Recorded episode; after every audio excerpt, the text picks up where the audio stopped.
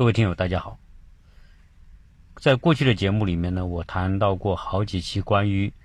少数族裔在美国的表现。那其中，当然最主要的两个族裔之一就是华人和印度裔的这种比拼和他们在美国的进步。啊，当然，真正从少数族裔的角度来说，啊，第一大少数族裔是墨西哥裔的，啊，其次是黑人。族裔的，那再往下当然就是亚裔啊。那关于亚裔里面呢，我们其中两个两个族群，一个是印度裔和一个是华裔啊。这个呢，过去我们都提到过多次。那这两个族裔的表现哈啊，从目前情况来看呢，印度裔表现的要更适应一些啊，在很多方面呢，可能表现的。比华裔要好一点，但是现在呢，有一个机会啊，就是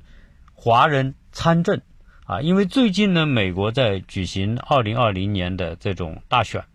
而在这个大选过程当中呢，啊，我们都知道有一个华人啊，华裔参加了这个呃总统竞选，而这个华裔的名字叫杨安泽，那这个人哈，我觉得这个华人的参政之路哈。这个作为一期节目跟大家聊聊还是蛮有趣的，啊，因为华我们一直以来啊，华人参政的表现哈，到目前为止都不是特别的理想，啊，就是说在政坛上能够卓有成就的、有影响的这个人以及这个数量不多啊。当然我们说来说去，我们知道骆家辉啊，哈，这个啊。也也知道赵小兰呐，或或者是说赵美心呐等等这一些啊，过去我们知道的，但总体来说啊，就是数量还是有限。啊，那今天呢，我们看到美国总统大选，哎，有一个人出现了啊，这个人就叫杨安泽，这小子竟然说冒出来说我要参加美国总统竞选，啊，所以华人离白宫到底有多远？我说的离白宫有多远是参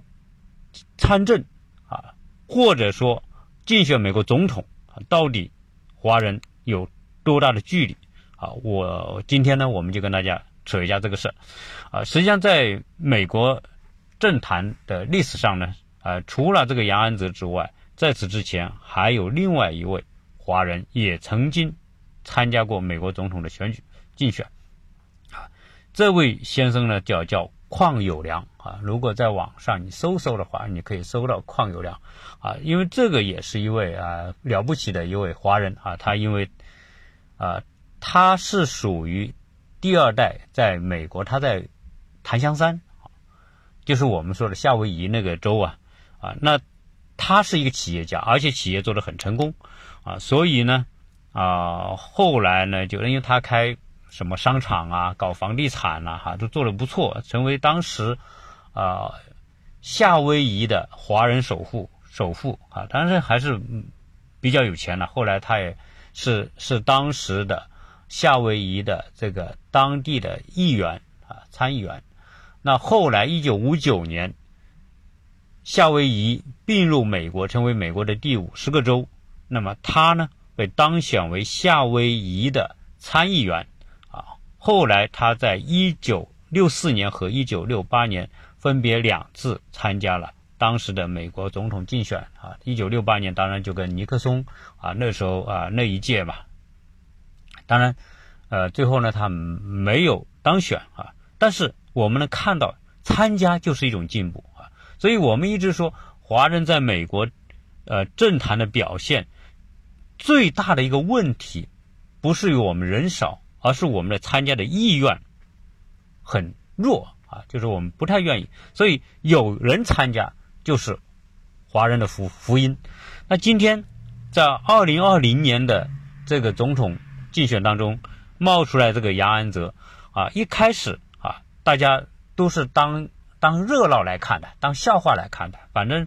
啊，我原来讲过，华人对这些事情来说，第一是不热心，第二呢是不自信啊。那这个。杨安泽啊，开始出来时候，大家认为你你就是打酱油的嘛，对吧？啊，只是陪着人家玩一玩的。但是哎，一不小心，这个家伙呢，竟然进入了第三轮的辩论啊，这个是出乎很多人的意料之外，而且他在第三轮辩论之后表现相当的棒，相当的棒是什么呢？他的人气上升度是排第一的啊，虽然他的这个呃民意调查显示他的支持率不是第一啊，但是他上升速度很快，也就是当初很不起眼的这个这个这个这个陪着来玩的这个候选人，结果竟然。得到很多人支持，而且得到支持的主要还不是华人支持，主要是黑人族裔的和白人族裔的支持，所以这个就就就很有趣了。所以呢，啊，先介绍一下这个杨安泽这人啊，那当然他是个典型的华人面孔嘛，啊，但呢，他是一九七五年出生的。啊，第二代华人，所谓第二代华人，就是说，他的父母来到美国，然后呢，把他生下来，所以他一生下来就是美国人，他叫美籍华裔。那同时呢，啊，大家知道，华人在二战之后，在美国的境况会有特别大的改变，因为二战之后呢，来到美国的华人主要是来自于。台湾和香港的，那这个杨安泽的父母就是来自台湾的，那他的父母呢，啊，也是很了不起的，因为他父亲啊曾经获得伯克利大学的硕士，他是研究这个技术的，而且在通用公司和 IBM 公司的实验室工作，做了很多的研发工作，而且他还曾经申请过。成功的申请过六十九项专利，啊，他的妈妈是当时是一位学统计学的，最后呢也成了一个画家，啊，所以你看他的父母出出生于什么？出生于知识分子家庭，啊，所以他自己也受过很好的教育。杨安泽自己非常以他父母为骄傲，特别是他讲到华人对美国的表现的时候，说移民不是美国的问题。啊，美移民到美国来的很多人对美国是做出了相当的贡献的。他的父亲就是其中一个啊，而且他父亲曾经获得六十九项专利啊，所以这表明说，移民来的不是所有的移民对美国都是不利的啊，相当多的移民对美国是做出了非常大的贡献啊。就他自己的这个身世，实际上也是赢得别人尊敬的一个很重要的一个因素。而这个杨安泽自己呢？啊，也是受过非常好的教育。他是布朗大学的，呃，经济系，然后获得了文学学士啊，呃，最后呢，他又在哥伦比亚大学获得法学博士学位。原来我在介绍节目的时候讲过，这个美国的年轻人在大学读书啊是乱读的。我说的乱读是什么呢？就是说不像我们中国一条线啊，我我本科学历史，像我这样的哈，然后研究生也学历史，呃，人家不是，人家哎。本科学经济学，哎，他可能也最后呢，又又又选了其他的文学类的课，结果他获得是文学学士，呃，好像是经济学硕士。那最后呢，他又去读法法学的这个博士啊，而且获得了这个学位。那首先他的教育背景是不错吧？那再看看他的职业，呃，如果说职业呢？那当然，你说跟川普比啊，川普是成功的企业家啊，脱口秀明星啊，表演欲特别强的人。但是这个这个杨安泽啊，他的英文叫啊 Angel，姓叫杨，所以在美国呢，这些他的支持叫安卓杨啊，所以我们也用这个安卓杨或者也叫杨安卓吧。那他的职业是这样，他。毕业之后就当律师，但是律师只干了半年，他觉得律师不适合他。后来呢，他就开始创业。他在二零二零年的时候就开网站，当然没有成功。接着呢，他又去什么去了一个医疗软件公司啊，在这个医疗软软件公司大概干了四年，最后当到了这个公司的副总裁啊，也算是作为职业经理人还是做的不错的啊。那到了二零零一年，他又跳槽了。啊，二零零六年了，啊，他又跳槽了。跳槽干什么呢？去到了一个曼哈顿的备考公司，就相当于我们国我们说的这个这个备考公司，就是考研补习班吧。啊，因为他的这个备考公司主要是为管理科的这个硕士辅导啊，为了考这个管理科硕士而做开的辅导班，啊，那结果他在这个这个备考公司呢还做得不错。他进去的时候呢是只有五个门店，就像我们现在在小孩子学习啊，大家都不是有什么有这些各种各样的补习班嘛，哈，呃，他当时有五个门店补习班的门店，在二零零九年他干了四年之后呢，结果呢，他的门店发展到了六十九个。所以这个这个还是业务拓展的很好嘛，因为他他还是这个公司的 CEO 啊，也就相当于总经理，所以做的非常不错。在二零二零零九年的时候，他的他的这个这个备考公司啊，结果被另外一个更大的公司叫卡普兰收购啊。这个卡普兰把它收购之后呢，那后来呢，他就啊辞去了这个 CEO 的职务。他在二零一一年开始创业。搞了一个计划，叫“为美国创业”的一个公益计划。这个公益计划就是是非盈利的啊，专门提供奖学金和辅导，帮助下一代企业家啊创业的这么一个机构。而这个机构呢，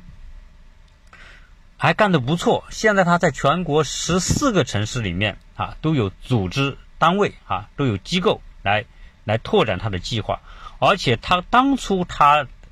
实施这个创业计划的时候呢，它的整个这个机构只有二十万的美元的经费，而到二零一七年，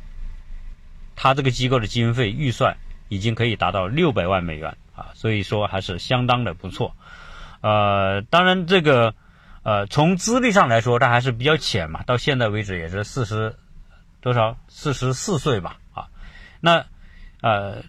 当然，他也算是成功，但是呢，在美国众多的创业者当中呢，他也只算是属于普通的一个，啊，当然他个人申报财产两百多万美金啊，也算是说小有成就了这么一个一个人，这是他的这个，啊，从业的这个状况。结果在二零一七年，他宣布说，我要参加美国二零二零年的总统竞选，好，这个开始就是我们今天讲的这个这个戏的这个精彩的地方就。出现了，那美国是这样，就是说你想参加总统竞选啊，首先是你必须是出生在美国的啊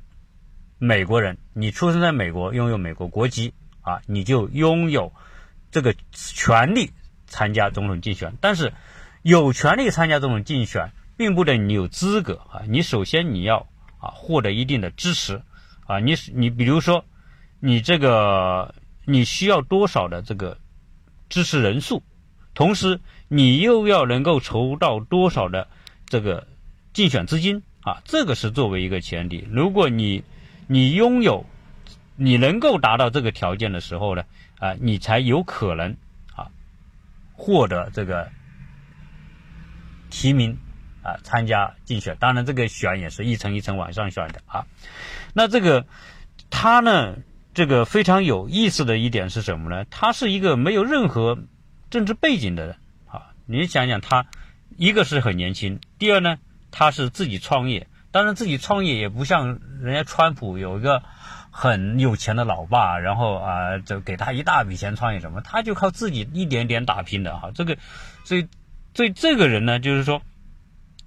没有背景，也没有。特别强的资金实力，说我有多少个亿，我自己拿钱来竞选，就像当初川普参加竞选一样。哎，我不要你们拿钱，我自己有钱，我自己来来出钱。但事实上，后来川普也没有真正自己用钱，用自己的钱，也是吸纳了很多的捐款来那个的。好，那这种这种情况之下呢，啊，那么他就开始来了，竞选了，啊。那竞选之后呢？因为我刚才讲的这个，它的门门槛是什么呢？就是说，你你参加总统竞选，你要有人支持你的民调，就是说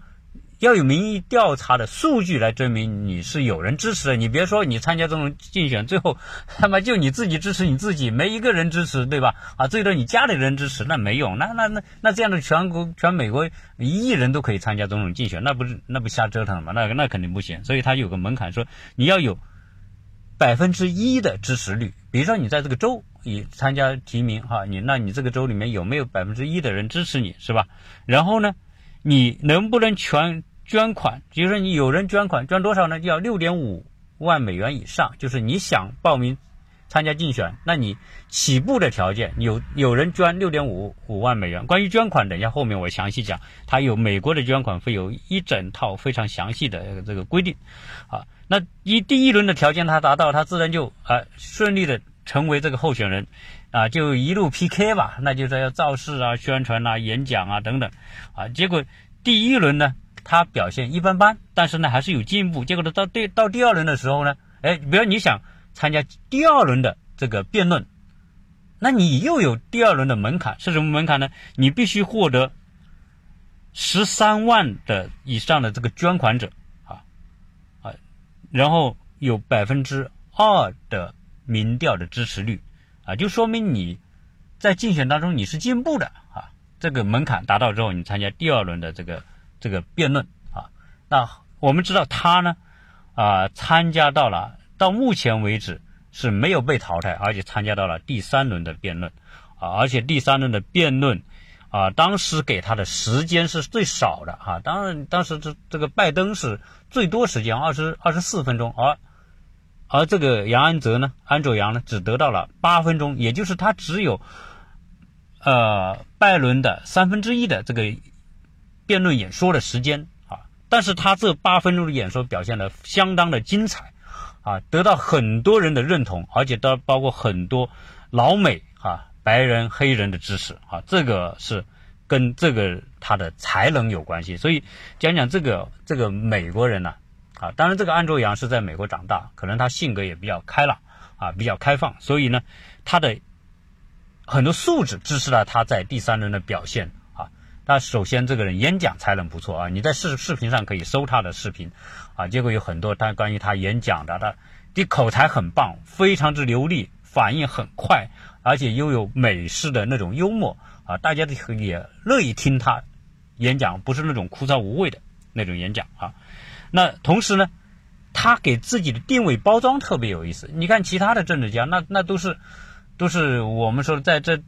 政治。舞台上混了很多年的，像拜登这样的，曾经就当过副总奥巴马的副总统，对吗？那那是有资历的啊。你像桑德斯那种啊，也是当人当参议员当了那么多年，都七十多岁了，对吧？啊，那那你说川普更不用讲了，那就是商场上的游子，哈，人间的这个这个典范，对吧？所以这个脱脱脱口秀什么都干啊，就是没有任何顾忌的那么一个人。那你现在要跟人家争怎么争呢？所以他给自己的这种。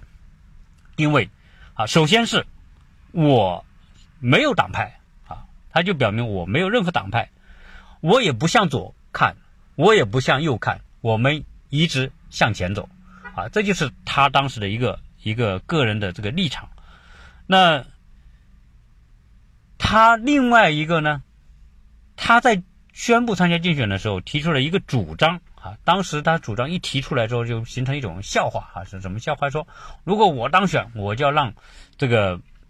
要给美国人所有的美国成人啊，每个月发一千美元啊，这就是他的这个啊这个说法啊。当然，这个他这个叫什么叫叫无条件基本收入，叫 UBI。那你这个无条件基本收入就是只要是美国的成人十八岁以上啊，不管你有没有工作啊，每个月给你一千美元啊，就是发钱吧啊，这他也叫自由津贴啊啊，他也叫说这是人道主义。为什么他讲这个事情啊？这个特别有意思。所有的总统候选人没有一个人会有他这么一个直接的、粗暴的说花罚钱的方法啊来打动人的。但别人就开始觉得他是笑话。后来他讲了他的观点，为什么我要这么做啊？而且他的观点讲完之后，得到很多人的理解，而且也得到相当多人的支持。因此，他有很多的白人转向支持他，特别是谁呢？那些失业的黑人，包括中中部和中西部的那些铁锈区的那些选民啊，支持他，因为他提到一个问题。就是说，今天美国的实业，啊，特朗普说我要增加就业，要让工作岗位回到美国，那这个杨安泽说，对，今天美国的失业不是因为移民的问题，当时川普现在收紧这些移民进政策啊，不给这些移民机会，然后不许享受福利啊，甚至给工作签证也卡得特别严。杨安泽说：“no no no，不是，这都不是问题的关键。现在问题的关键，这些人的失业，主要是由于工业四点零产业升级，那么生产线的工人大量的开始被什么呢？被机器人、被 AI 人工智能所取代。”这才是这些人失业的关键。那既然这些人失业，也不是这些人的错，啊，那应该怎么办呢？那就应该给他们发钱啊，每人一千美元。你看今天在很多的这些中西部那些铁锈区的那些地方，那么多的人失业。那我们看美国工厂那个纪录片就看得到，有些工人失业几年，那就没有收入。最多拿点政府救济，那政府那个几百美元救济也是很可怜很可怜的啊，所以因为没有尊严，那你拿着这个什么食品票啊，什么各种票啊，奶粉票啊，你去你去政府领，那你就是一个 loser 是吧？你这个失败者，所以大家都觉得那是去领这个东西是很没面子的。我宁愿拿一千块钱，这一千块钱呢，杨安泽说，不分任何条件，直接打入你的账户，你可以拿这个钱就是消费，啊，我不用看别人脸色。对吧？所以，而且这一千块钱就可以保很多人失业而不失去生活的这种尊严啊！最少你能养活自己嘛？你在养活自己的之余，对于那些勤勤劳的人，他可能会再次寻找机会，他可能会再次获得就业，甚至可能，甚至有可能去创业，都有可能啊！所以，这个是一个人道的至上的一个表现。所以他这个观点说完之后呢，得到很多人认同。那你为从现在的趋势来看，你看我原来介绍的这个美国工厂那个那个那个纪录片就知道，曹德旺他看到美国工人的问题、工会的问题，所以他不能让工会进来。然后呢，有人就开始觉他下面人觉得呃某些生产岗位要用机器人代代替。但事实上来说，人是最麻烦的这个一个，因为人的欲望是极其复杂和很难支配的啊！你不是说你靠提高工资就能解决问题的啊！所以呢，不用人才是解决问题之道，那那就是用机器人嘛。所以未来很多岗位大量用机器人，可以避开很多问题。你可以避开关于工资的麻烦，可以避开工会的麻烦，可以避开。员工起诉老板的麻烦，种种的麻烦都可以通过大量使用机器人、AI 人工智能替替代这些人。这些 AI 人工替的智能替代这些人的成本有可能还低过用人，所以这就是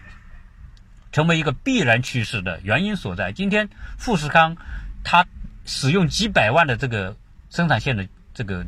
机器人。来替代员工就是这样，因为原来知道我们在中国的这个富士康，这个十三跳、十四跳，很多工人这个在在那种压力之下受不了就跳楼自杀的那种情况，那就是人他有情感，他接受不了，他崩溃他就跳楼了。那机器人不存在啊，人工智能不存在这个事，它就是个指令啊，执行执行数据，你给他数据他就执行了啊，所以这个才是导致这些人啊失业的根本原因啊，所以说啊，这不是这些人的错。那那那人家说你这个钱从哪来啊？对，不是说你如果要按照杨安泽的这样一种设想，每人每个月发一千美元作为一种基本收入保障吧，那这是一笔很大的数字。就按照美国人来，比如说你现在成年人有一一点五亿，对吧？那你现在不是说要算起来要将近一点八亿的这样一种支出？每年，那这么多钱从哪来呢？他也有他有他的设想。他觉得现在这些工人失业，AI 的大量普及和应用，得益的是谁？得益的是那些科技公司，是那些 Google、是苹果、Amazon 这些大的这些公司。他们在整个大数据时代，现在大数据就是一个金矿，就是过去的石油啊。我们知道，在美国的阿拉斯加是有。执行过这种 UBI 啊，每人每个月发钱来做一种最低生活保障的，而且已经实行三十年。因为当时阿拉斯加人特别少，然后呢发现了石油，石油公司来这里开采，最后就要拿出一部分钱来，来发给当地的居民。那今天啊，大数据时代、AI 时代，受益最大的是科技公司，科技公司依靠他们的巨大的数据作为他们的资源来开发，然后赚了很多很多的钱。而这些这些公司在美国，这些科技公司到目前为止都没有增值税一说，啊，没有增值税，这其他国家都有，当然中国我们也有增值税嘛，对吧？但是只有美国没有，所以美国这些公司为什么美国现在那些巨头们这个？聚集的财富越来越多，就是因为它没有一个平衡机制，它在税收制度里面没有啊增值税，所以他说要对这些科技公司、这些让工人失业而让他们自己赚到钱的这些科技公司来交这一笔钱，那可不这么。美国这些最有钱的就科技公司，如果他们每年交百分之十，那这笔钱就够了啊，因为美国原来的福利制度里面还有一点五万亿的。美元的这个资金是用来补贴老百姓生活的，所以你把那一点五万亿再加上增值税收的钱，就足够支付这个每人每月一千美元的这么一种条件了啊！所以它这个还是非常有道理的，而且这个大科技公司这个在股市上也好，在实际赚钱能力上也都是非常非常的。啊，也有很强大的能力，他们可以持续不断的支持这一种费用，而让美实际上这是后工业时代他所设想出来的一种接近于社会主义的啊，这不叫劫富济贫，就是接近于社会主义的资源是社会的，那自然要回馈到社会这么一种思想。二零一六年的时候，川普参加竞选，他脱颖而出，战胜民主党。是因为当时他提出的主张是要让就业回到美国，然后提高美国普通工人的就业率。他当时得到的支持就是那些铁锈地带的那些啊普通的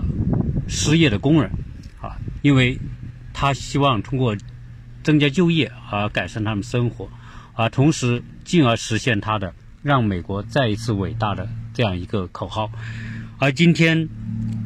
杨安泽提出的这个口号，我觉得啊，他提出发一千块钱，当然这是一个啊，说是噱头也好啊，或者说说它是一种一种吸引眼球也好，但是呢，它后面的逻辑实际上是看到了比川普更远的一种未来，就是说，今天美国面临的问题，人的失业问题、移民问题，这些都。不是最为主要的，而最为主要的是因为现在的科技带来的改变，而这种科技改变，AI 和人工智能这种趋势将使更多人失业，而且这种从原来的岗位永久失业，而永久失业带来的这种社会挑战，他提出了这样一个呃。无条件基本收入这这么一种主张，自然就得到了很多面临这种 AI 威胁的人的这些普通阶层的人的响应啊，所以他现在在第三轮的竞选当中表现的这么抢眼，这么出人意料，原来他是一个非常有远见的，而且他是一个很年轻的人，因为年轻，所以他没有包袱，他可以。